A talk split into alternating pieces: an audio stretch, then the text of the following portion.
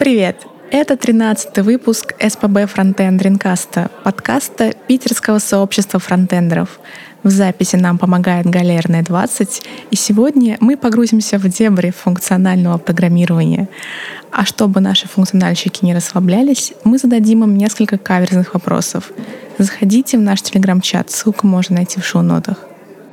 Всем привет, меня зовут Саша Каратаев, я работаю в Тинькофф.ру, и я большой поклонник объектно-ориентированного программирования. Всем привет, меня зовут Слава, я работаю ВКонтакте, вот, и очень люблю функциональное программирование. Всем привет, я... Меня зовут Сережа, я человек без э, определенного места работы. У меня там три проекта, я консультирую по React и тоже люблю функциональное программирование. Ребят, ну как так? Почему функциональное программирование? Каким образом человек становится функциональщиком? Это долгий и мучительный процесс в моем случае. То есть мне, например, э, мое начало программирования в школе, там еще первый язык C, потом C++, и потом э, в университете Java. То есть это, ну, по сути, это просто засилие ООП, и ничего другого, в принципе, и нет. И я как бы никогда и не думал, что как-то по-другому может быть.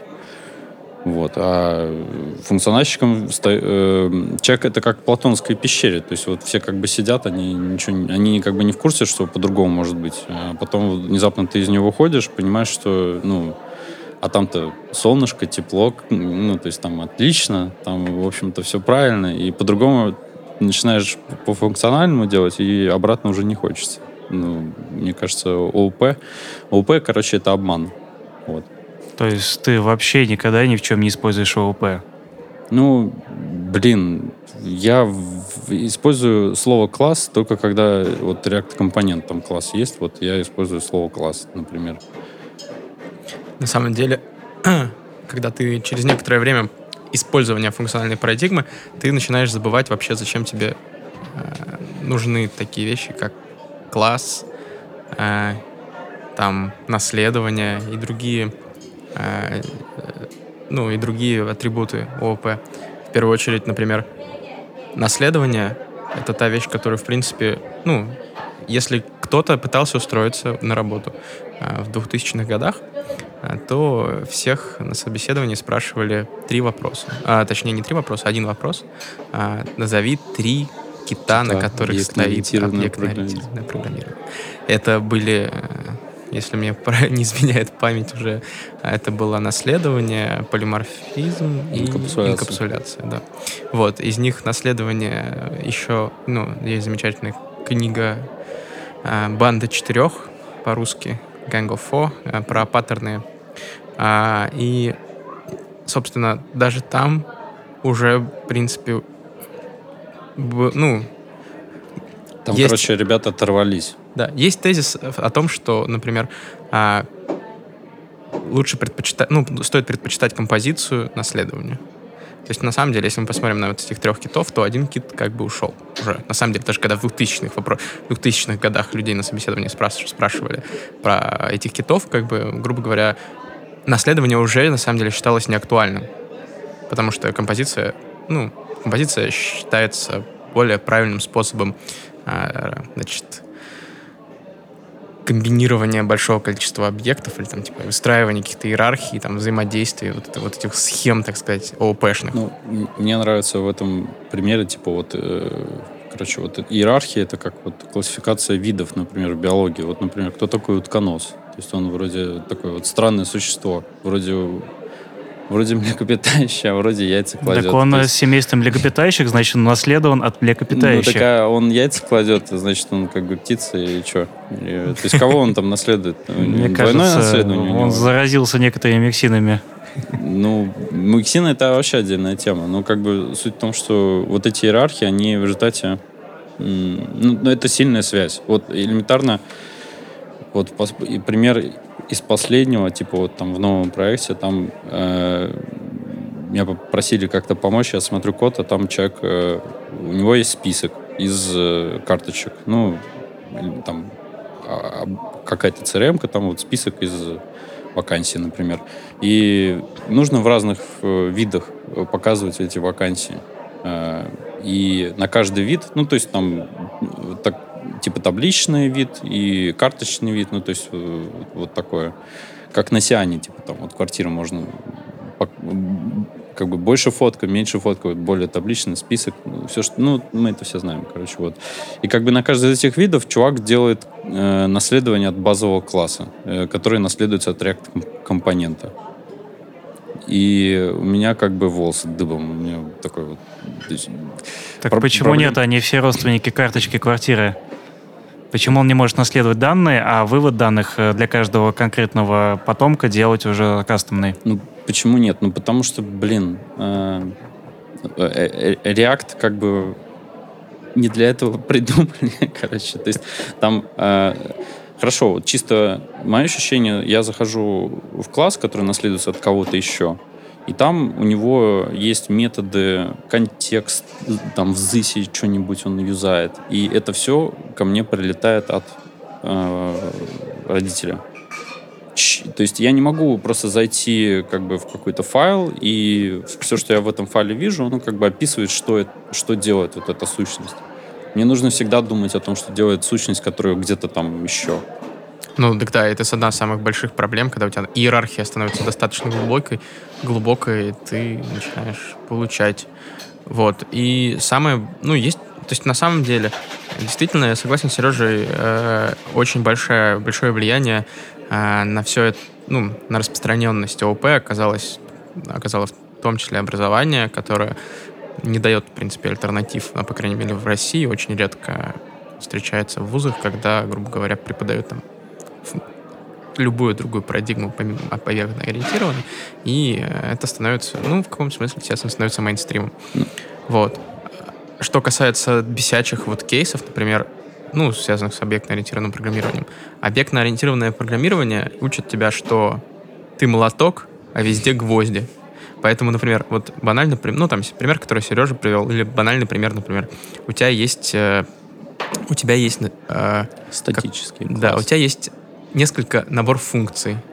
А, и ООП говорит, ну, функция вообще не, это как бы устаря... Ну, это типа не нужно никому сущность, но зато у тебя есть классы статическими методами.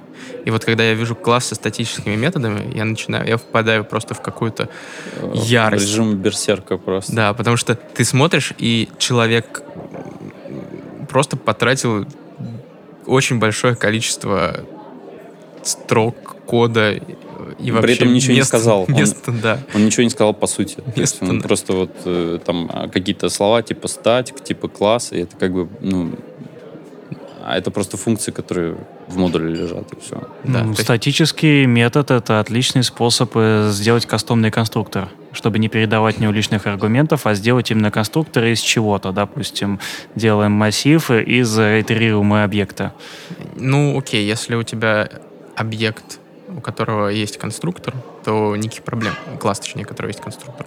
Но если у тебя есть Набор функций. просто. Если у тебя есть класс, которого нет конструктора, а просто 10 статических методов, начинают возникать вопросы. А зачем это тебе какой-то утильный класс, который обычно бывает помойкой во всех везде, проектах. во всех проектах есть реально хотя бы один такой класс. И ты начинаешь э, задумываться, а зачем? Зачем вот эти лишние слова? Если по факту это просто функции. Более того, скорее всего, чистые функции, если это норма- нормальный код. Вот, то есть у тебя нет никаких а, нет никаких э, причин, почему бы это стоило, это стоит, ему стоит быть классом. И на самом деле Java в этом смысле, то есть, ну, од- это одна из болезней ОП, э, многословность.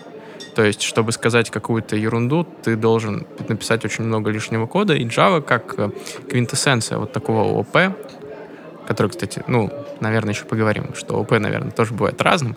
А, вот квинтэссенция такого ОП — это Java, да, и все эти, знают эти шутки про а, абс- Гориллу. а, нет, абстракт, а, Давайте, короче, шутки ОП за 300. Все, все что сможем вспомнить. Там комикс есть, где, типа, э, чуваки такие входят в лес, а там э, чувак, типа, друида, И он говорит, вы входите в лес моих абстрактных синглтон факторий. Короче, типа... А потом, ну, там где-то они в конце его просто избивают, потому что, ну... ну и ведь я, за что? Я, ну, за то, что человек создает мир на пустом месте. Ну, то есть есть такое желание создавать, да? Ну, у всех программистов есть желание что-то создавать. Но есть большая разница, как бы... Особенно программистов не ленивых. Особенно программистов не ленивых, которых э, где-то обучили, что у это настолько хорошо, и для описание любой штуки надо создавать побольше объектов, и желательно еще объекты, которые будут объединять разные штуки, тоже надо создавать, чтобы они были хоть как-то связаны. Вообще, вот мы к этому вернемся вообще. Надо ли создавать или открывать, как это говорится. Ну, а, вот вторая шуточка, типа, то, что ты как бы хочешь банан, ну, все это знают, как бы шутка. Ты хочешь банан, но вместо этого ты тащишь э, гориллу, которая держит бананы, и все джунгли, в которые эта горилла с бананом сидит. Ну, то есть, как бы, слишком много контекста. Вот, есть, как бы, а, чистая, ну, функциональное программирование, чистая функция.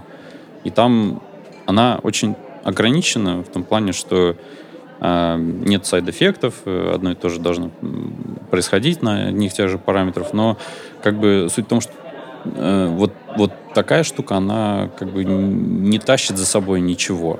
Это просто вот э, она не тащит за собой ни гориллу, ни, ни джунгли, и ты можешь э, сколько угодно их написать, и как бы и использовать их, и компоновать, и при этом э, в разных контекстах переносить. То есть, там, если у тебя там э, что-то там написано на чистых функциях, скомпоновано как-то, как-то они, то ты можешь это весь код, гру- грубо говоря, принести куда-то там в другой проект и переиспользовать.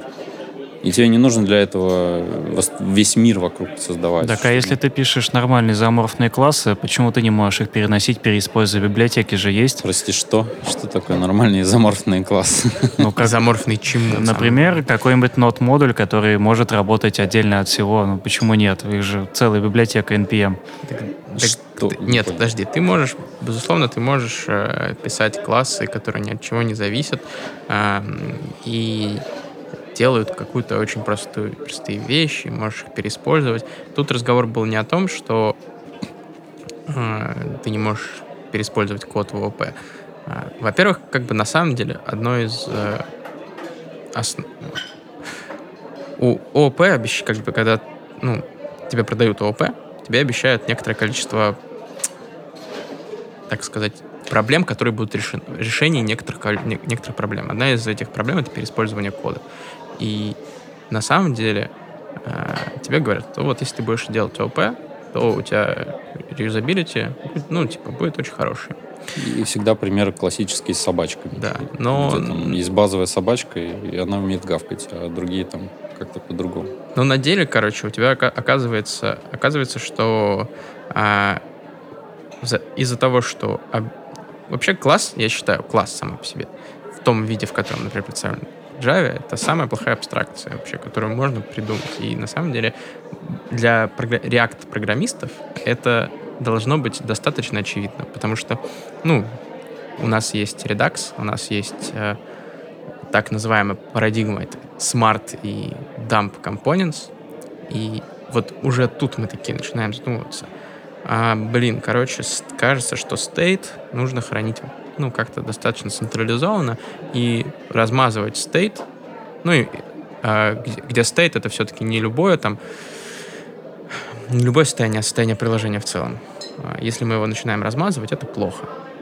И как бы Redux показал нам, что вот, если ты не будешь размазывать стейт э, по всему коду, то ты можешь получить энное количество классных фич, типа как откат, там, не знаю, вот это анду э, какой-нибудь бесплатный. Ну, самое, там... самое главное, это ну, не вот это, а то, что у тебя, как это сказать, то есть э, просто все более становится управляемым и предсказуемым. То есть э, компонент, который чисто вот рисует и ничего не делает, у него там стоит и нет никакого, ты его можешь его проще тестировать.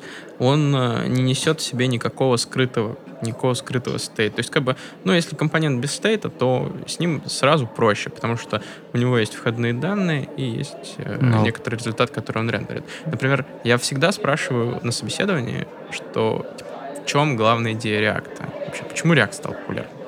Вот. И всегда жду ответа, что, типа, потому что в React есть чистая функция рендер. Слушай, ну ты теперь просто Да, мне придется, об- поменять- облегчила. Тебе Мне- придется мне придется поменять вопрос на собеседовании. А, вот, я был- идеологию к тому же. Я был- придется бошку поменять. Есть контраргумент.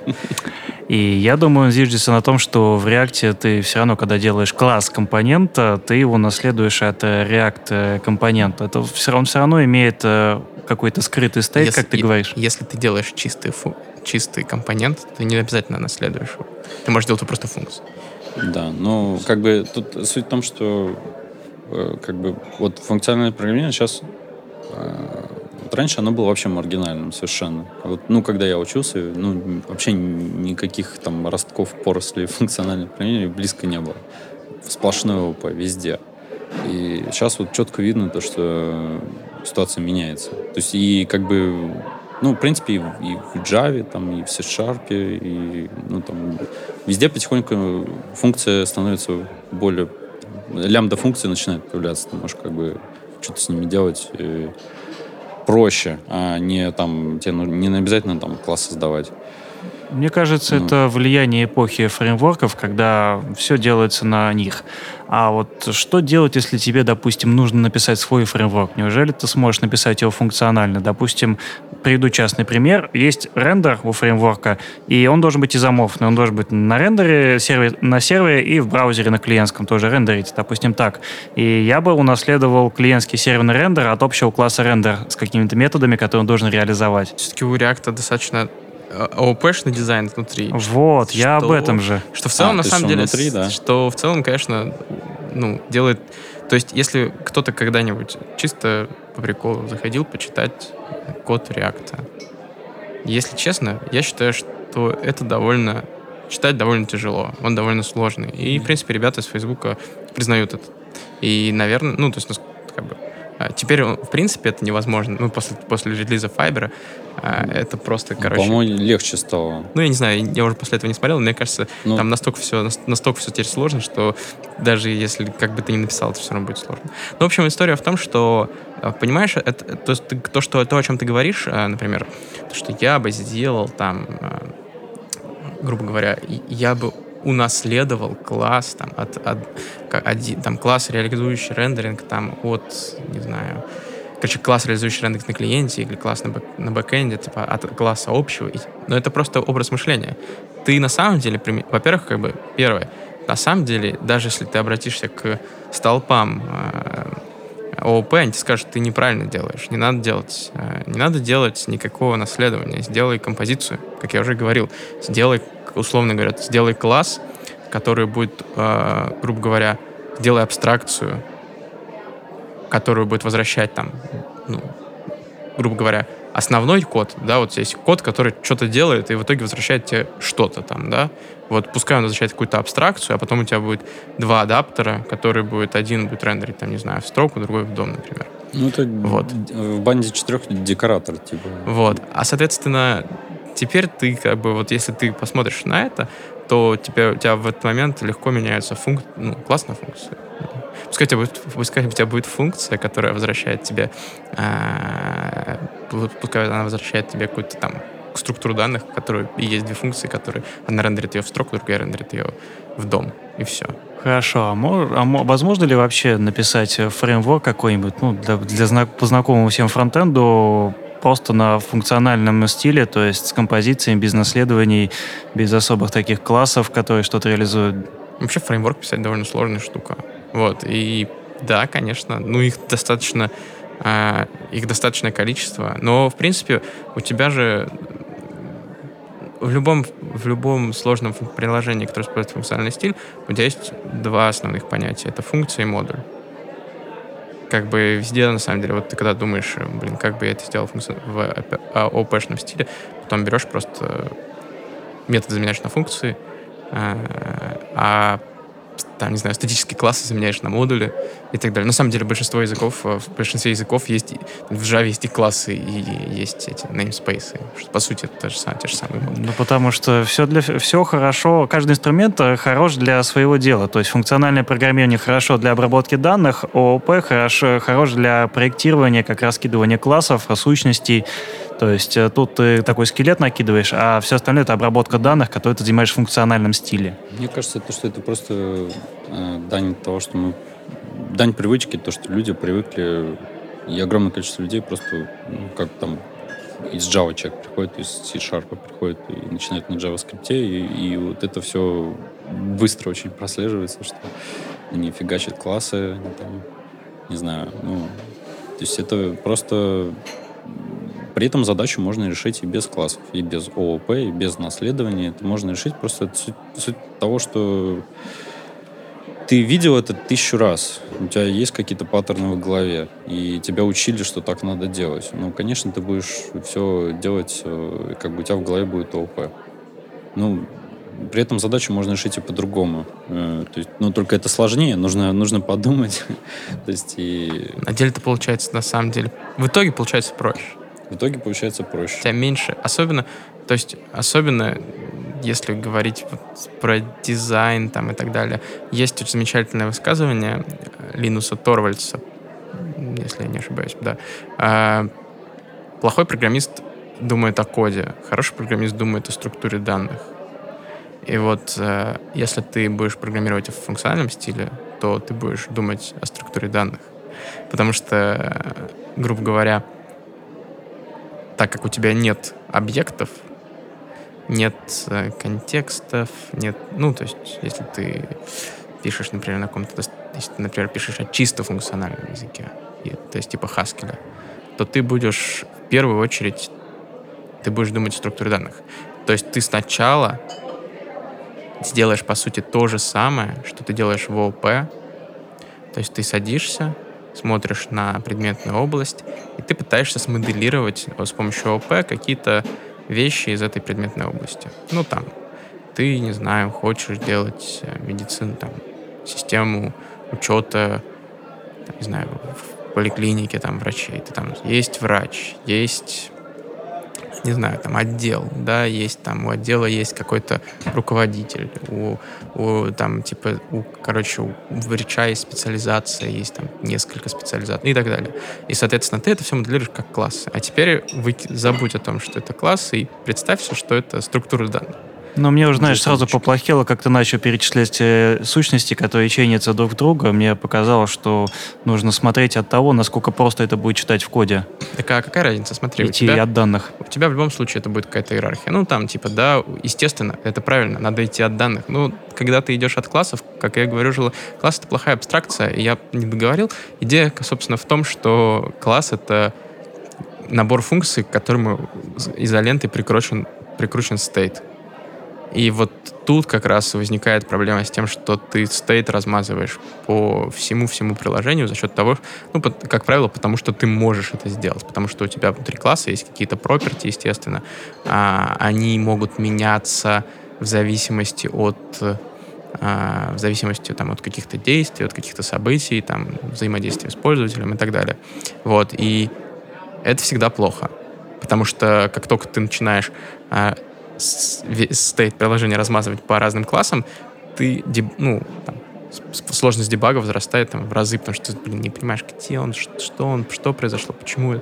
То есть в функциональном программировании, если у тебя, например, есть просто а, набор структур данных, структуры данных сами по себе не меняются. Ты должен там явно их где-то поменять. Вот, соответственно, как только ты начинаешь строить, а, исходить вот из этой, из этой идеи ты сначала спроектировал свою предметную область таким образом, что ты разбил все на, как бы представил все в виде каких-то разных структур данных, а, то дальше, по сути, все, что у тебя осталось, это обработка данных. Да, как ну, в любой, любую задачу, э, как мы уже обсуждали, любую задачу можно представить а, как обработку данных. Там а, есть замечательный э, доклад, э, человек, а, программист, которого я очень не люблю, которого зовут Андреа Штальц, но тем не менее он периодически говорит довольно дельные вещи.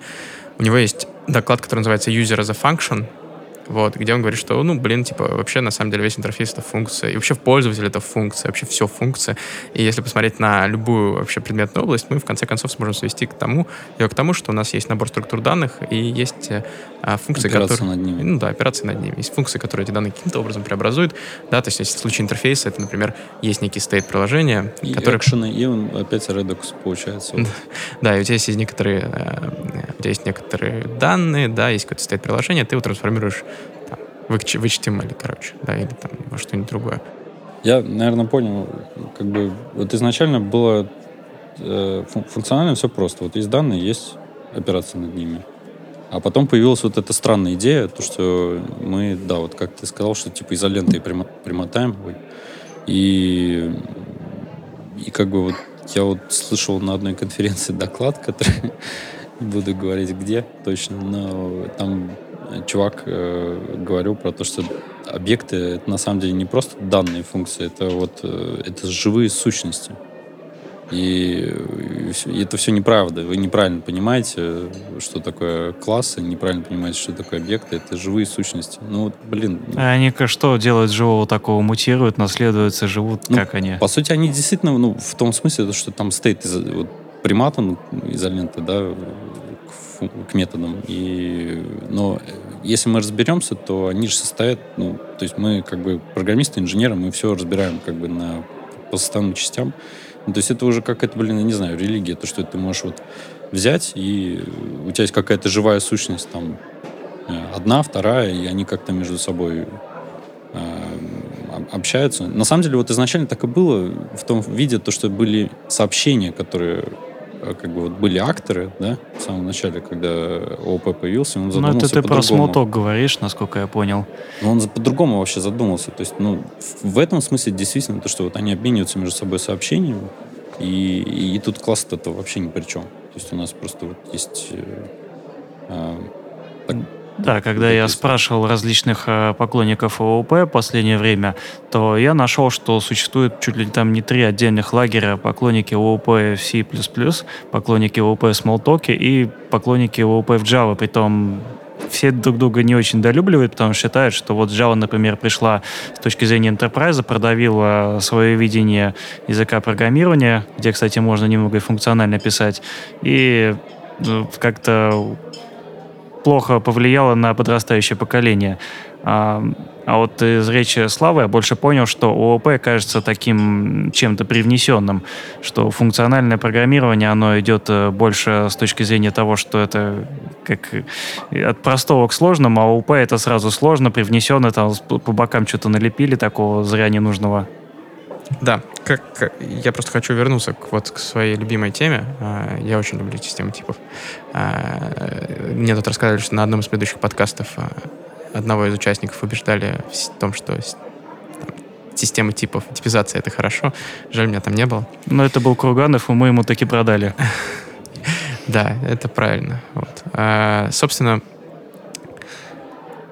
так вот, возвращаясь к этой идее, к тому, что ты, когда ты начинаешь оперировать структурами данных, ты, значит, тебе, у тебя возникает потребность, ам, скажем так, то у тебя возникает потребность каким-то образом эти структуры данных специфицировать, чтобы, ну, функции ты, чтобы проще было отлавливать ошибки, чтобы у тебя, ну, грубо говоря, вот эти вот спецификации, да, которые ты в ООП каким-то образом тоже там, грубо говоря, на уровне там, на уровне конструкторов, на уровне UML-диаграммы, всякой другой чепухи, э, ты, тебе тоже, тебе нужен язык спецификаций. Вот, э, естественно, как э, ну, для, любой, для запуска любой, любой системы, и поэтому именно, именно поэтому э, я считаю, что в функциональных языках системы типов такие развитые, потому что, ну, не только поэтому, но э, как бы одним из факторов стало то- тот факт, что а, ты программируешь в функциональном стиле, тебе нужен язык спецификации. И этим языком спецификации, по сути, становится система типов, которая позволяет тебе э, делать некоторые утверждения про твой, про твой код, который ты сам не можешь потом нарушить. Вот. И как только вот у тебя там появляются вот эти три вещи, функции, модули и система типов, то на самом деле м, потом вообще вопрос о том, как что программировать, на самом деле отпадает. Потому что ты, значит, то есть И я заметил за собой, что как только я перешел вот к там, программированию на таких языках, как Haskell или Idris, а, то я гораздо больше времени стал проводить над тем, что я думаю о том, как мне написать код, нежели я пишу код. То есть при этом моя производительность в каком-то смысле не упала. Я просто, просто сначала тебе нужно некоторое количество времени подумать внимательно. И, и язык, и система, там, система типов, и а, вообще как бы все подталкивает тебя к тому, чтобы сесть и очень хорошо подумать, как ты хочешь это сделать.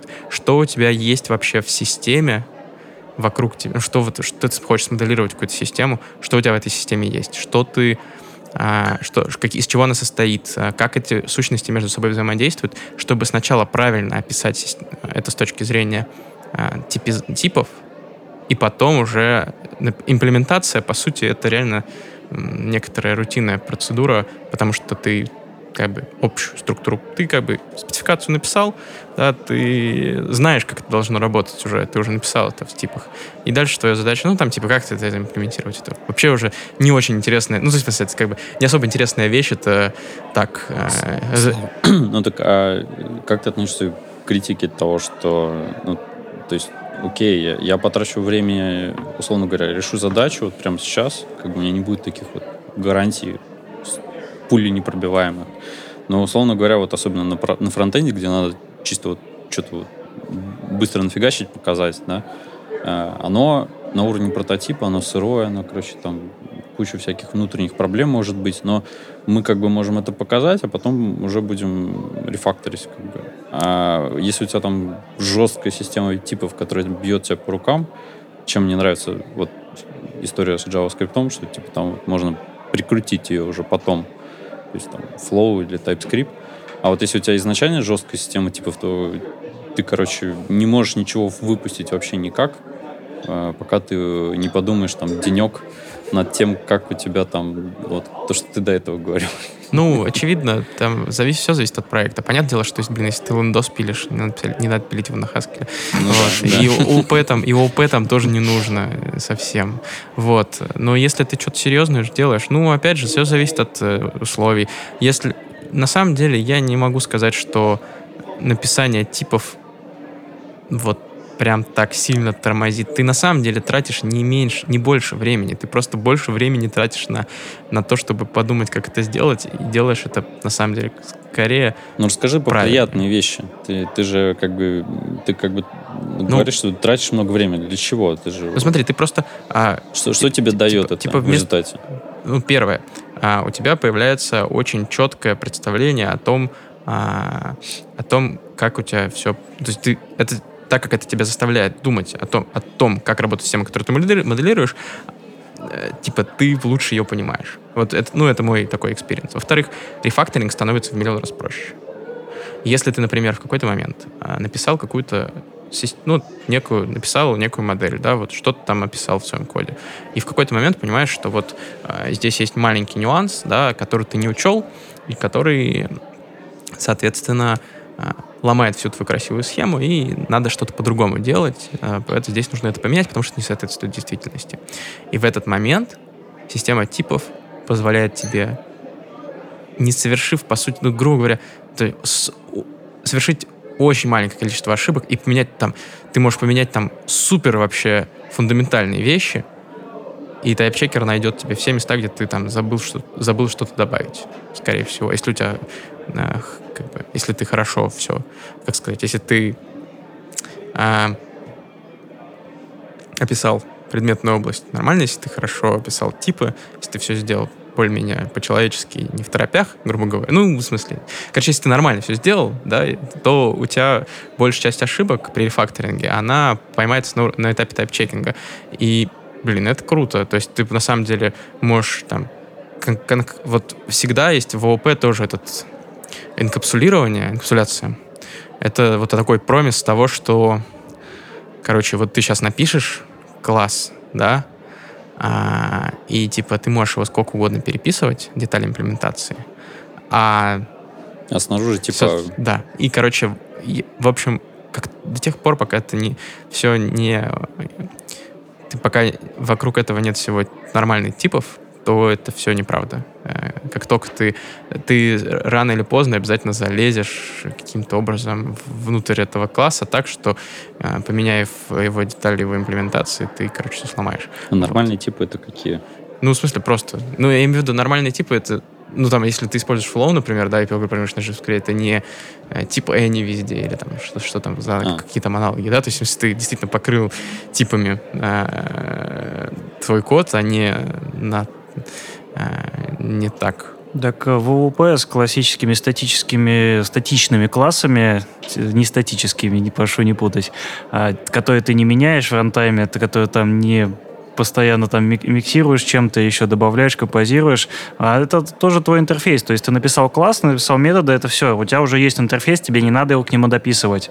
То есть в ООП эта типизация тебе оказывается даже проще. Это не до overhead. Тех, до тех пор, пока тебе не надо это переписать. То есть до тех пор, пока ты не хочешь поменять. Да все равно вся проблема стоит в изоленте, вот этой, которая примотана. То есть, ну, да, то есть типа можно и, фун- и функциональщине есть типа, и в ОП есть типа, но разница в том, что как бы функциональщине ты начинаешь переписывать, это у тебя меньше как бы ну, в случае с редуксом, если ты там все в редуксе хранишь, у тебя там один источник правды. Ты только о нем думаешь, и все и нету как бы ситуации той, что так как вот первые ангуляры, типа вот здесь он у меня обновляется, тут watch на это, тут watch на это, тут watch на это, и все, короче, друг на друга цепляется. И как в последнем вот ангуляре уже не так. Не, ну в Богу. не так, но как бы суть в том, что стейт как бы, да, вот не размазывать, а вот максимально в одном месте, это хорошая идея, потому что человеческий мозг не может осилить просто вот эти все Последний ангуляр, если что, внутри на RxJS, так что там, мне кажется, что, блин, там скоро от ОП ничего не останется. Это какой-то такой до сих пор... Э, это, короче, ну, Angular — это, очевидно, э, очень хороший заход в сторону Java-программистов. Я знаю, я, я участвовал в таком проекте. Ну, да, именно так, потому что программисты на Java видят тот же самый dependency знакомые injection. конструкции. Да, знакомые конструкции, к которым они уже привыкли. Да. То есть это отлично заходит для дотнетчиков и Java-программистов. А с точки зрения того, что там RxJS, ну, для обработки данных и реактивного программирования хорошо использовать э, нужные инструменты. Там. Да, только как, когда, как мы знаем, что в принципе, почти все программирование это обработка данных, то в целом, окей. Ну, история-то в том, что на самом деле я реально видел, как э, прям целый отдел Java, джавистов посадили писать на Angular. И, в принципе, не они... набрали фронтендеров? Да, они просто решили не делать этого. Ну, и нормально, в принципе, те справились. Ну, им, кажется, тяжело с JavaScript было. Им тяжело время. было с браузером, мне кажется. Браузером. Но потом, в целом, нормально. Не, обычно таким людям очень тяжело понять вообще экосистему браузера и как это работает. То есть в Java они привыкли к одному, а тут что-то другое вообще, какой-то другой рантайм со своими особенностями. Да нет, самое главное, что эту функцию можно передавать. Вот это как бы камень преткновения, Подожди, ну в Java 8 уже тоже можно. Ну, ну блин, я понимаю, так это все под давлением, на самом деле, того, что. JS взлетел, и все остальное взлетело. Ну, ну, просто это... Они начали при при приделывать э, лямбды. Ну, лямбда, очевидно. просто анонимная функция, это вот одна из основных вообще, мне кажется, абстракций, которые, без которых вообще очень тяжело, мне лично. Вот. Ну, в общем, если смотреть на все это э, с какой-то... Э, мне очень нравится э, доклад одного замечательного человека. В общем, он, по сути, один из самых влиятельных человек, людей в мире ФП. И он, собственно, тот человек, который привнес монады в язык Haskell. Не будем о грустном и о том, что такое монады, по крайней мере, пока, я думаю. Но э, надо осознавать просто, что это типа супер крутой мужик, который прям, по сути, ну, он очень сильно, рев... в общем, целую революцию провел в мире чистых функциональных языков. Че грустно? Вот. вот промис это монада? Сейчас, подожди, так ну, вот. Ну да или нет? Ну, смотря какой. ES6 Promise вроде почти с оговорками. Ну, не да. совсем. Нет? Не совсем там. Ну, короче, неважно. Сейчас, сейчас мы, я думаю, сейчас до этого дойдем. Сережа очень хочет рассказать вам про э, функциональную тем, терминологию языков программ... про терминологию функциональных языков программирования. Вот. Э, сейчас мы нагрузим вас, не переживайте. Но я хотел сначала по другому поговорить. В общем, у него есть такая теория. Но чтобы ее рассказать, я немножко предысторию расскажу. Вообще все, ну, в 30-е годы э, была такая популярная э, проблема. Все хотели э, как-нибудь моделировать вычисления. Ну, вот, в общем, были какие-то, вот, грубо говоря, все задумались, что вот ты, допустим, складываешь 5 плюс 5. И как бы, ну, вроде понятно, результат ясен. То есть с точки зрения математики уравни, там, какое-то там уравнение 5 плюс 5 равно 10 мы можем написать. А теперь задумались, а как это вообще происходит? Вот я же, когда 5 плюс 5 складываю, я каким-то образом делаю эти вычисления. И, собственно, ну, там, те же самые компьютеры, грубо говоря, в то время это были люди, которые, собственно, на бумажке что-то вычисляли. Ну и много после тоже.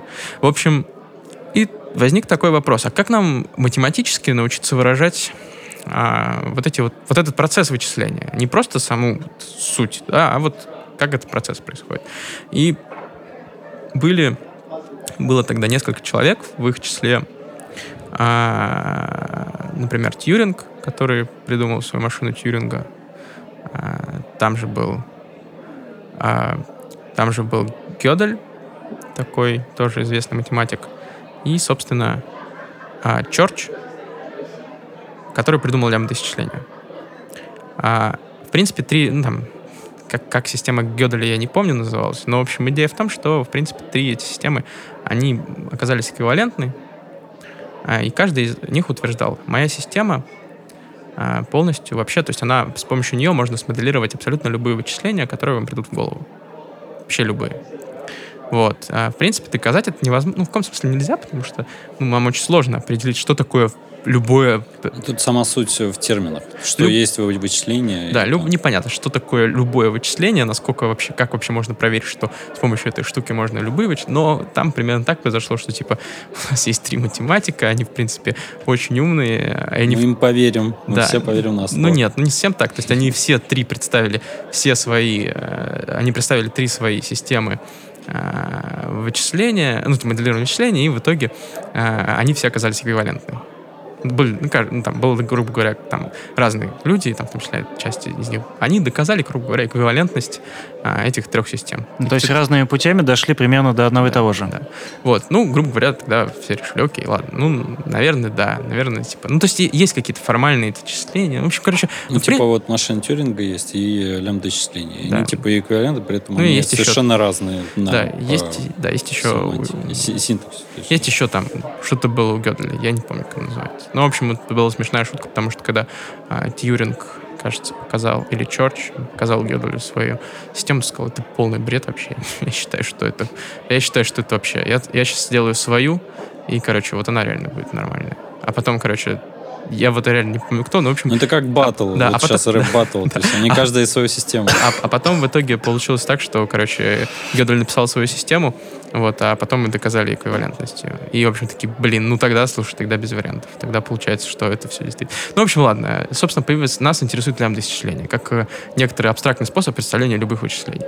И получается, что большинство современных функциональных языков программирования, они тем или иным образом эволюционировали из этого лямбда-исчисления. Там есть у этого лямбда-исчисления тоже есть раз, ну, там разные типы. Там есть типизированное лямбда-исчисление, нетипизированное лямбда-исчисление. Вот. И э, есть разные, много раз, ра- множество разных теорем, которые разные свойства, э, разные свойства доказывают про эти, про эти системы. Там, про то, что э, они, грубо говоря, ну, там, неважно. Суть, суть в том, что, собственно, они, то есть, по сути, допустим, языки типа Лиспа, Хаскеля, а, Акамла и так далее, они некоторым образом являются, Очень твердо стоят в математике. да, они очень твердо стоят в математике. И люди, которые, ну, а, люди, которые их писали, они, по сути, писали их для того, чтобы ам, некоторым образом реализовать вот эту вот абстрактную систему, да, которую они придумали, на, ну, некоторую, ну, скажем так, описать, ну, как бы написать ее, чтобы она работала на компьютере и проверять как-то уже на практике, что это вообще работает на самом деле. Вот. И если посмотреть, например, на а, фичи, когда вот фи- новую фичу вводят новую фичу вводят в какой-нибудь язык типа там Haskell или от того же Акамла или каких-то других, то всегда пишется грубо говоря, семантик, ну, описывается стандартным языком, каким-то спецификация от этой новой фичи. Как она будет? Какая, как, какая у него будет? Какие у него там у этих новых там, операторов, там, не знаю, там еще чего-то, структур данных и так далее. А какие у них будут типы, какая у них будет семантика и так далее. Вот. И получается, что вот Вотлерс, у него есть замечательная лекция, которая называется а, «Выражения как типы», где он говорит про другую не менее интересную вещь, как изоморфизм Кары Хова- Ховарда, но это там за рамками, наверное, нашей дискуссии сегодня. Он в том числе говорит, поднимает такую важную, я считаю, тему, что про математику мы часто задаем, ну, есть такой стандартный вопрос, типа, что, так, как бы, математику, мы ее открыли или мы ее изобрели? То есть, Видно, что открыли. вот, то есть, да, почему? То есть, грубо, грубо говоря, вот вроде бы это все плод нашего воображения. Математика, это, по сути, пришли какие-то люди, начали что-то придумывать, и они э, пришли в итоге к какому-то, вот пришли к какой-то системе, вот этой формальной, которую мы сейчас называем математикой, ко- с помощью которой мы, там, не знаю, помогая, она нам помогает там и в космос летать, и не знаю, и ко- компьютер создавать. Ну, это же все так эволюционно происходило. То есть сначала там посчитать овес, потом рассчитать количество камней для дома и так далее. Вот. И, ну, вот это нормальный вопрос, да? Собственно, мы ее придумали или мы ее открыли? То есть что это такое? Это какой-то... Это какие-то мы открыли общие законы, какие-то, да, в, э, в не знаю, в, там, вселенной и так Ну, далее. есть, э, Или это просто наше, плод нашего воображения, который мы просто решили, что вот так будет, да? Потому что всегда же любой, любой формальный, в основе любой формальной системы лежит, лежит, нек- лежит некоторый набор аксиом. И он задает вопрос про языки программирования. Вот языки про... вот есть язык программирования. А, Мы его открыли, вот языки программирования современные, или мы их изобрели? Ну, конечно, изобрели. Вот.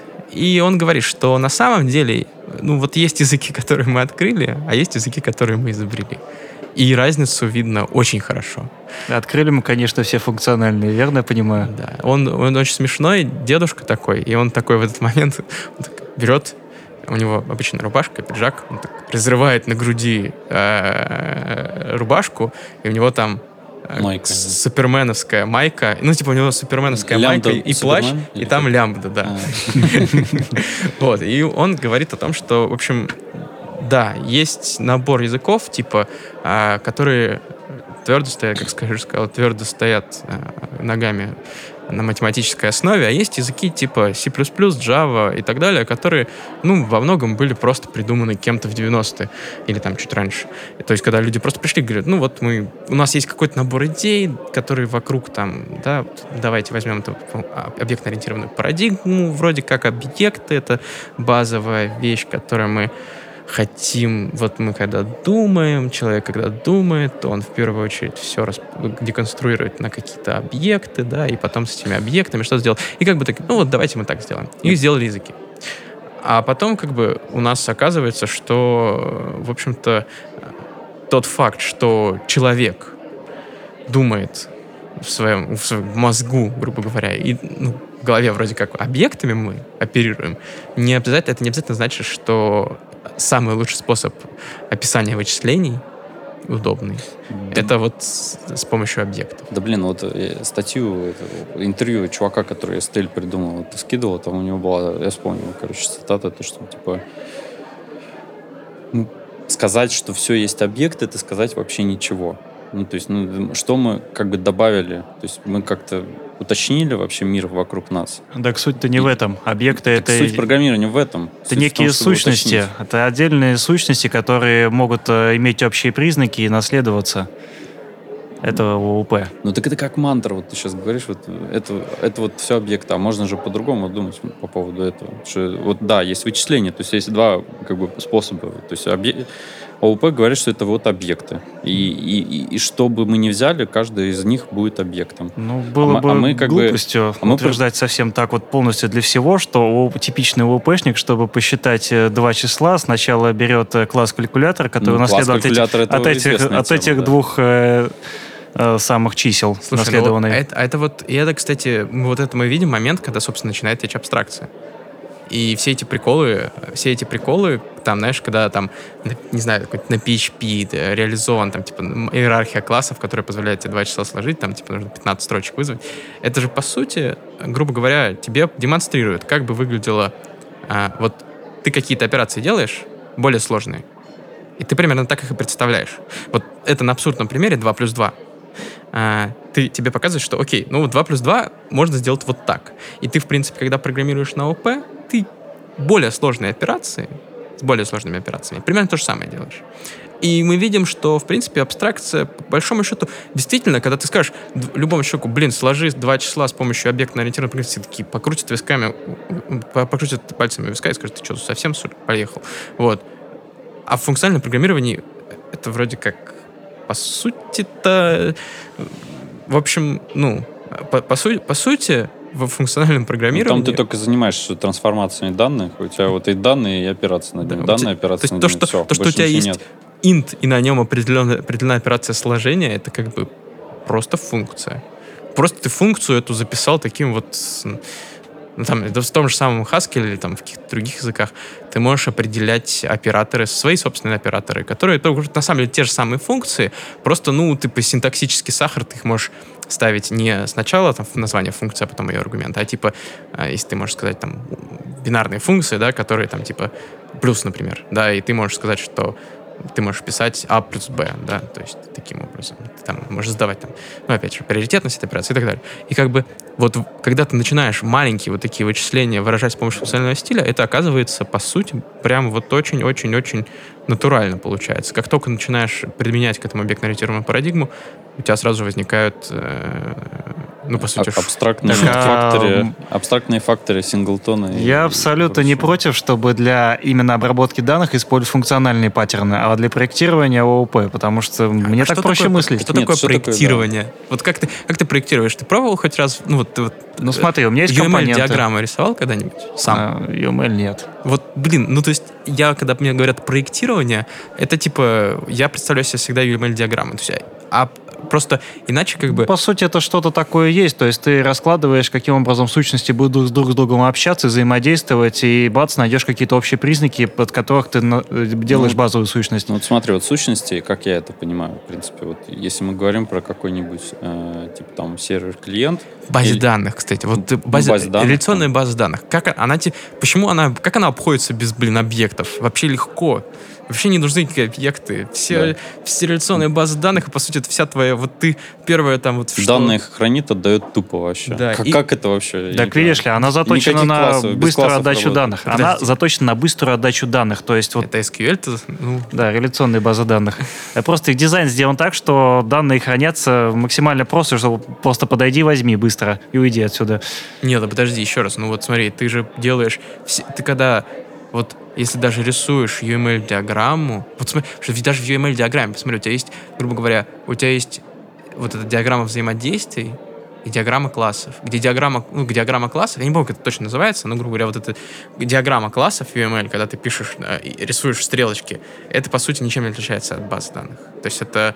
Э, да, соглашусь, похоже очень. То же самое. А единственное, что как, как то, тут начинается вот эта специфичность ООП, в тот момент, когда ты начинаешь диаграмму взаимодействия да, э, рисовать, и тогда ты начинаешь прям действительно в деталях описывать, какой класс, в какой момент, какой метод там вызывает, развивается, что происходит и так далее.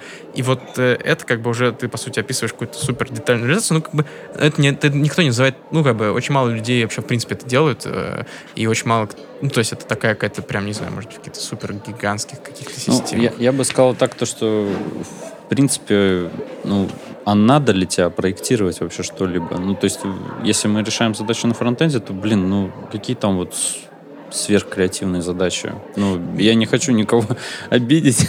Не, ну в смысле... Но там бывают сложные, да, но как бы, но чаще всего э, вот у тебя есть э, какой-то интерфейс, его нужно нарисовать, нужно там, чтобы был какой-то стейт, чтобы с ним что-то делать. Не, ну это такое заявление, ну, то есть, типа, окей, да, типа, окей, что все просто, ну, есть задачи, которые сложные, иногда тебе нужно проектировать. Но да, там... но чаще всего я... вот реально люди овер-инжиниринг э, да, делают, и как бы там, где он не нужен. Но по факту просто получается, что у тебя есть... Тебе, когда мы думаем о классах, например, да, и типа о, о, проектирования, мы в первую очередь вспоминаем вот эту диаграмму классов, а на самом деле она ничем отличается от, э, например, той же самой структуры баз данных, в которых классов нет, и на самом деле оказывается, что если посмотреть на все это, то не нужны нам никакие классы, нас достаточно структур данных, нам достаточно иметь, грубо говоря, объект, не объект в смысле как класс, а объект, тип, там, тип А с базами данных, конечно, сочный хороший пример. человек, да, и, соответственно, и тут начинается такой, вот тоже у меня в какой-то момент я читал, э, читал книжку про, ну, не совсем книжку про паттерны, есть такой популярный в свое время был, в, в- в том числе в питерской тусовке, труд э, э, Эрик Эванс, э, Domain Driven Design. Вот, и там, собственно, рассказывал очень много про ООП. Чувак, собственно, архитектор, профессиональный консультант, которых, значит, разные, в разные компании приходит и э, помогает им построить архитектуру. Идея в том, что он, грубо говоря, ну, он, на самом деле книжка интересная, она рассказывает про то, даже не больше не столько про программирование, сколько про то, как у тебя есть а, сложная доменная область, там где-нибудь ученые и так далее, и как тебе, значит, наладить между мост такой из- и возможность общаться у, между людьми, э, значит, программистами и, э, собственно, учеными, например. Вот, и он, как бы, я вот читаю и смотрел какие-то, он там какие-то паттерны приводит в пример. Я смотрю, и на самом деле вижу, что по большому счету все эти паттерны, они не... Ну, то есть ты такой задумываешься, и ООП к нему отношения никакого не имеет, потому что ты смотришь, блин, это, короче, есть, какая-то структура данных, там, типа, дерево, стек, список, еще что-нибудь. И некоторые, или там, типа, ну да, и некоторые, или композиция какая-то, да, функции, ну, там, в моем, ты когда это в P, в F, ты начинаешь переводить в P, то оказывается, это реально структура данных плюс функции, либо там композиция функций, либо еще какие-то очень простые вещи, и ты понимаешь, что на самом деле а, все эти паттерны проектирования, они на самом деле очень полезны, но не в смысле того, что это очень полезно для там, проектирования. Это в смысле, что эти, как бы, это набор каких-то Ну, короче, у ОП нет монополии на это. да, всё. да, да. То есть, по сути, это некоторый набор действительно паттернов, но не, не обязательно объектно-ориентированных. Или, там, да, то есть это просто набор паттернов, каких-то ситуаций, а, каких-то моментов проектировки, да, когда у тебя есть какая-то ситуация, тебе нужно какую- какую-то систему смоделировать вот таким образом, и есть несколько n количество приемов, как ты это моделируешь. То есть там, ну, в принципе, вот, вот и все, да, то есть у тебя... А вот- если это все так концептуально просто? Я, конечно, понял вот твою идею, что все это раскладывается в, в FP прям замечательно, отлично, то почему функциональное программирование выглядит сразу таким сложным, а те, кто его исповедуют, членами элитарно, как члены элитарного клуба, разговаривают на каком-то совершенно другом языке высшего порядка, нежели ты?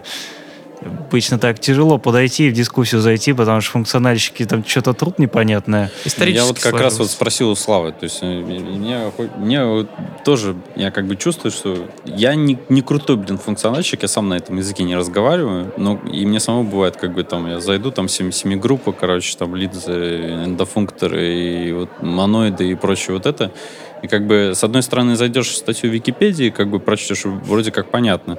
С другой стороны, как бы, ну, я не разговариваю на этом языке, как бы я, не, я то есть с точки зрения программирования, какая мне польза от семи группы, там, например, это вообще, я не понимаю. Так, а, Вот. не- Но монада очень полезная штука. Я тебя спросил, вот промис это монада? Ну, вот, вот, э, я говорю, с промисами я видел разные точки зрения. И, честно говоря, просто никогда не тратил достаточное количество времени, чтобы разобраться в том, собственно, монада или не монада. Ну, короче, есть, у меня есть ссылка на Википедию, где говорится, что ES6, ES6 промис — это монада. А потом я общался с какими-то другими чуваками, и такие, блин, это не монада. Я, мне было лень просто. Это, это какое-то бессмысленное количество времени, которое нужно потратить, чтобы... Потому что, ну, монада — это же вещь, которая есть там три закона, а, и тебе нужно все эти законы проверить, да, там, что, типа... Ну, там есть какие-то нюансы, что, короче, короче, что, типа, вот ты, если... В общем, Ну, короче, когда короче, там есть вот это...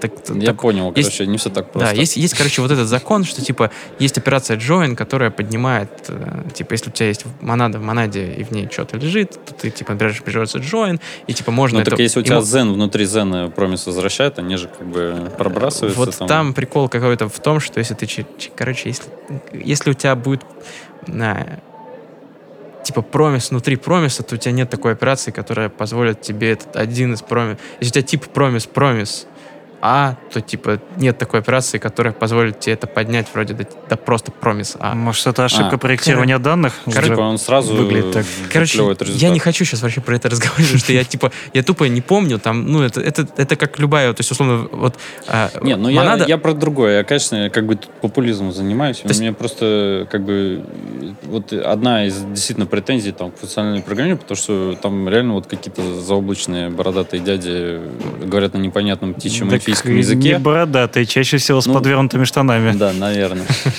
Со смузи. Ну да, это хорошо. Сейчас модно, видишь, молодежь. Да, но, при этом как бы я не берусь там сказать, что это точно, блин, монада или нет, но как бы это вот, э, по сути, э, промис как бы Ну, навеян, так сказать, естественно. вдохновлен, скажем, идеями ну, функционального программирования, и это вдохновлен монадой, ну, как минимум, это Да, можно с этим согласиться. Е- Естественно, да, это, конечно, типа люди, которые это- об этом всем думали, они... И, и сейчас мы про промисы используем постоянно и везде. Безусловно. Так я и говорю, что я считаю... э, то есть, э, почему вся эта терминология существует? Потому что, как мы говорили уже, ну, это как бы и плюс, и минус, да, исход, истоки в математике лежат. Да, то есть, как бы, а в математике очень любят разговаривать на своем собственном языке, который они придумали, и который понятен только им. Ну, да, причем в разных дел- разделах математики там будут разные языки, и только люди из этого раздела математики понимают этот язык.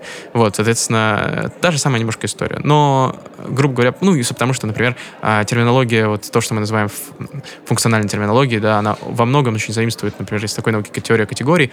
А, на самом деле не очень сложная наука. То есть, блин, ну, вот есть курс э, замечательного преподавателя Виталия Брагилевского, на Ютубе лежит, э, где он говорит, что он преподает, насколько я помню, а, короче, ребятам, которые, у которых даже в общем, даже мат- знание матана не обязательно. В общем, то есть, ну, по сути, первокурсник, по-моему.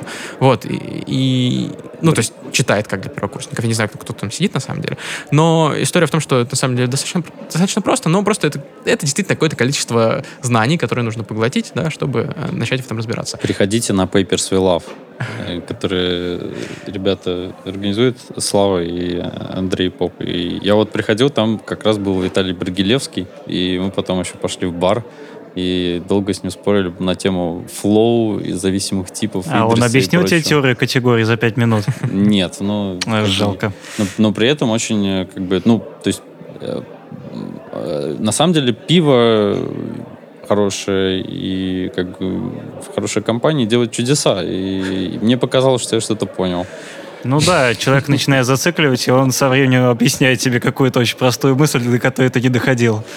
Ну вот, и, собственно, да, проблема, вот есть некоторое количество терминологий, которые, типа, вот пришло из этой теории категории, потому что вот тот Филипп Оддер, собственно, он э, в том числе способствовал при, при внос- при внесению монад э, в функциональные языки. И, ну, да, это с- действительно, если начать разбираться, вот э, начать слушать все эти слова умные и потом пытаться в них разбираться, это сложно. А на деле я считаю, что это неправильный путь, не нужно этого делать. А нужно не начинать не с того, чтобы разбира- разобраться в том, как, как- зачем эти все слова нужны, как они употребляются и что, что они означают, а, а просто начать писать, программировать. Это всегда самый лучший способ. Ты начинаешь что-то делать, ты пишешь какой-то код, а потом тебе говорят, «Ба- бас, ты используешь монады. И ты такой, вау, короче. А потом ты сначала не понимаешь, в чем прикол. Ну, ты используешь как э, дрессированная мартышка, да, тебе сказали, что можно вот так использовать. Ты используешь. Проходит там, не знаю, N месяцев, там, может, там, полгода, год. И ты такой, ты начинаешь использовать еще вот эту монаду, эту монаду, эту монаду, эту монаду. А потом такой бамс и пишешь свою собственную монаду. Введение функциональщины путем обмана. Да, и как бы, и, и, и такой, и, та, и, тут, и тут внезапно раз, и тебе приходит наконец-то понимание, что же это такое, потом ты начинаешь, ну там с монадами, например, э, там если ты Haskell, понимаешь, что это самое такое, ты с первого сразу начинаешь с ними сталкиваться, потому что там, ну, IO, по сути, весь- вот вывод, он через монады рабо- работает, и да, но потом ты начинаешь там задумываться, что вот, а, блин, есть, короче, такая штука, как аппликатив, вот, э, аппликативные функторы, и, короче, он тоже иногда лучше использовать его, а не монады, там потом, соответственно, ты очень часто используешь, ну, тоже, опять же, взаимодействуешь с такими вещами, как функтор, и вот тут раз, и, короче, там, ты уже э, просто напис- написав какое-то, ну, простое приложение, там, сайт project какой-нибудь или еще что-нибудь, ты уже там разобрался там с классической троицей вот этих тайп-классов, которые а, функтор, аппликативный функтор монада, которые, соответственно, всех так пугают, и, а, с другой стороны, все их так любят, потому что очень полезная вещь. Вот и все. И то есть не надо просто, не нужно, не нужно заходить в функциональное программирование вот с этой, с позиции того, что сейчас я все выучу сначала всю терминологию, а потом пойду код писать. Лучше наоборот, сначала начать писать код и постепенно учить терминологию. Мне Вот. кажется, еще, э, что по поводу, почему так много терминологии, потому что математика, она, блин, гораздо старее, чем мы все.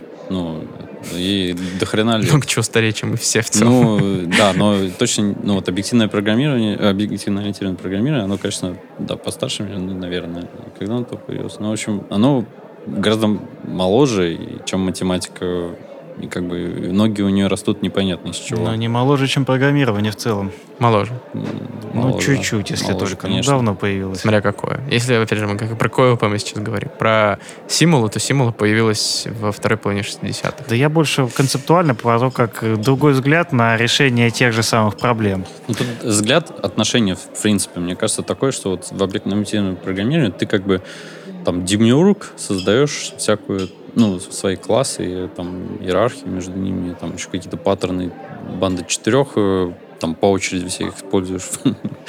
Короче, А пока все не ли- переберешь. Вот, а как бы э, и тут, ну, типа ты там создаешь, но тут э, а загвоздка в том, что они, они создаешь ли ты лишнего, не усложняешь ли ты в результате оставляешь вот этот лес, в который приходит там какой-нибудь новый чувак.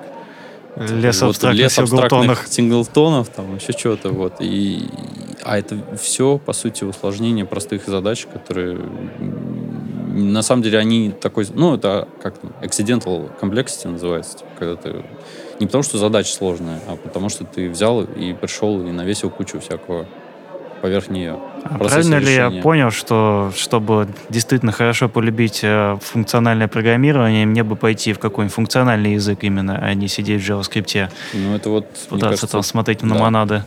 Ну, я бы сказал, что скорее да, потому что не обязательно идти в Haskell там или в какой-то хардкор, да. Можно начать с простых вещей, можно найти, пойти в Elm, например, и это хороший старт. Для многих хороший такой трамплин для функционального программирования. Он во многом, конечно, урез- Камала, Камала это любят очень сейчас. Да, Camel, Reason, собственно, Да. тоже популярный. Что там сейчас модного еще? Reason, Elm. Ну, собственно, если там дальше... Мне, например, с точки зрения фронтенда, э, ну вот э, есть Андрей, собственно, Андрей Поп, который упоминали, он очень любит PureScript. Вот. э, Ну, Я не знаю, по-моему, Акамал больше любит. Навер- наверное, он любит и другое, но в смысле, он любит в том числе PureScript, и вот всем советует. В принципе, да, тоже хороший язык программирования. Он похож на Haskell во многом, но, с другой стороны, там есть вещи, например, которых в Haskell нет, и как бы он довольно продвинутый, вот, и э, нормально мейнтейнится, и там можно попробовать себя в роли функционального программиста. Вот, но начинал бы я там вот с, с Elm. Ну, хорошим стартом будет э, ну, изучение Flow или TypeScript.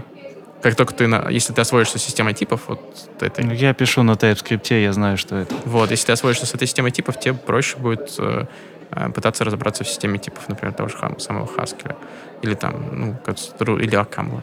Вот, э, потому что на самом деле, как бы, если мы посмотрим, то есть такая теория типов, да, замечательная, которая, ну, точнее, даже не теория типов, а все это, естественно, тоже идет из математики, вот особенно си- системы типов, они очень сильно, ну, если не брать систему типов там Java и C++, а, а брать что-нибудь нормальное, ну, типа вот Акамла. Есть такое, там есть такая замечательная вещь, как лямбда-куб. Вот, э, это такой куб, на которых, на гранях которого... Лямбда сидят. Нет? Лямбда что? Лямбда сидят на грани. гиперкуб. Там, там сидят, соответственно, разные системы типов. Они там разные по мощности и так далее. Вот. И, э, И, соответственно, там прикол в том, что, грубо говоря, вот их, на самом деле, вот этих систем типов с разными свойствами, ну, конечное количество. Вот. И вот все современные популярные языки, типа Camel, Haskell и так далее, которые строго, типи, ну, строгой статической типизации, они на самом деле все произошли, ну и, вам, и многие другие языки-то, которые не считаются системами функциональными, они произошли из такой замечательной системы типов, называется SystemF. Вот. э, И это, по сути, вот есть, а, есть нетипизированные лямбда исчисления, есть там simply typed лям- лямбда calculus, это очень самая простая система типов. И вот simply typed лямбда cal- calculus плюс там полиморфизм по типу, по, полиморфизм, ну, по сути, полиморфизм всем объектно-ориентированным программистам должен быть знаком. Они все считают, что полиморфизм — это часть объектно-ориентированного программирования, а полиморфизм появился там на на 60 лет раньше примерно, вот, чем, чем их любимый Java. Ну, нашли, подобрали. Вот. Потом функциональщики сказали, а нет, это наше. И, соответственно, вот, ну, полиморфизм на типах — это, короче, вот, свойство большинства этих систем. Соответственно, вот эти все системы типов, по большому счету, они растут из одной математической, как мат- строго, ну, хорошо математически описанной. Вот, и поэтому, если ты выучил одну, то на самом деле, если понял основные законы, ты э, понял все. То есть, на самом деле, ты, если выучил Flow, тот же самый TypeScript, то, ну, короче, с Акамлом у тебя вообще никаких проблем не будет. А с Haskell тебе придется немножко помучиться, потому что там все-таки чуть-чуть сложнее. Ну, там чуть-чуть сложнее. С... Ну, Потому что, короче, монады сразу же, вот раз, кажется- сразу же начинаются, и ты, короче, без них вообще ничего не можешь сделать. И да, там вот, вот это, конечно, чуть сложнее. А если ну, там, типа, вот почему все так Facebook агитирует Reason? Потому что после Flow на Reason перейти очень просто. Ну да. Система типов очень похожа. Вот. Ну, по сути, э, как бы там флоу на камле написанный, соответственно, мы потихонечку берем существующий JavaScript и превращаем его в акамл. Там потихонечку-потихонечку вот так вот мы боремся с Flow. Когда Flow победили, у нас, по сути, готовая как бы программа, приложение для того, чтобы его теперь уже портировать на акамл. А там уже там всякие... Вообще магия начинается просто. Ну вот, и да. Поэтому, как бы, на самом деле, вот есть много. То есть выучить любую систему типов, там, типа, вот, ну, я говорю, Flow или TypeScript, и там попробовать там Elm, PureScript и так далее. И легко, вот ты через некоторое время нач... как бы сам не заметишь, как начнешь разговаривать на всех этих, э, на всем, на, на этом языке, который раньше казался очень непонятным. Саня, нас тут из бара не будет выгонять?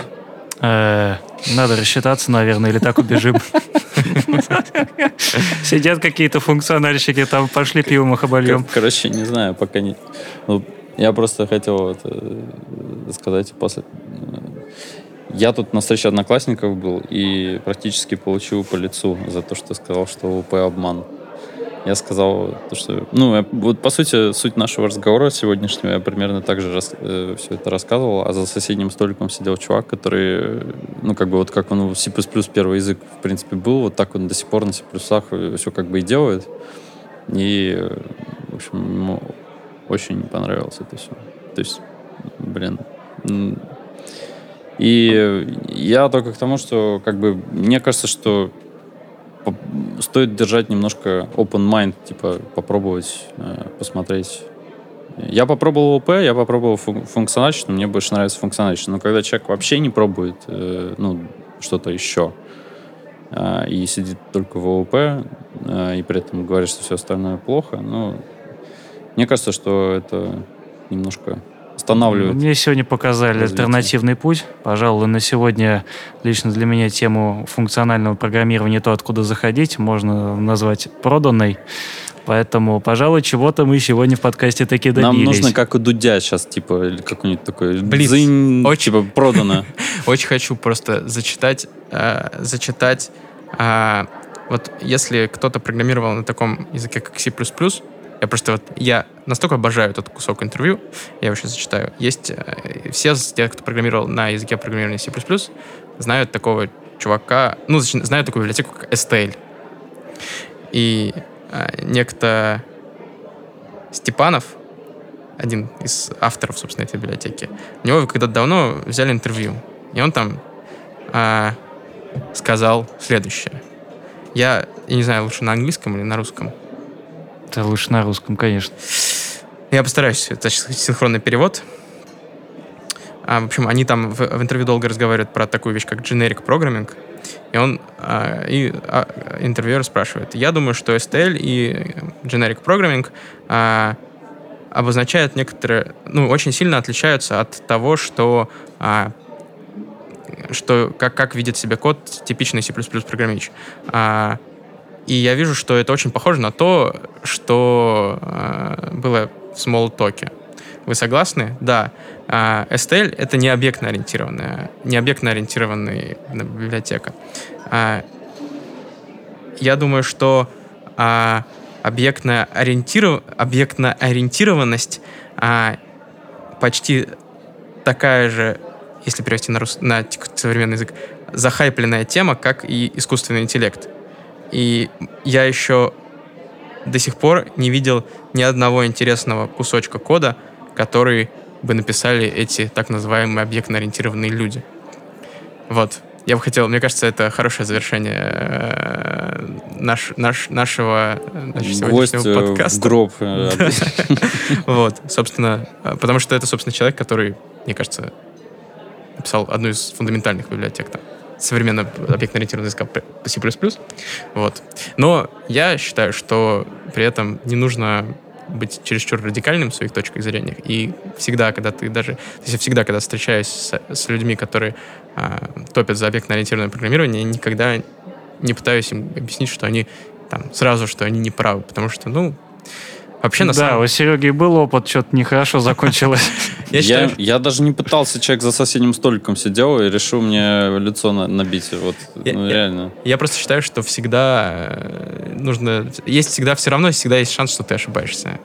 Всегда нужно держать в голове, что даже если я сейчас на 100% уверен, что там FP лучше, чем ОП, но всегда есть шанс, что я все равно ошибаюсь. Я ошибаюсь, а вы, э, те, кто там программирует на объектно-ориентированных языках и объектно-ориентированном стиле, на самом деле правы. И там через 15 лет э, это будет очевидно. Время покажет. Ну что ж, всем пока-пока. Будем надеяться, что все-таки ООП когда-нибудь победит, а может быть и нет. С вами был Саша Каратаев.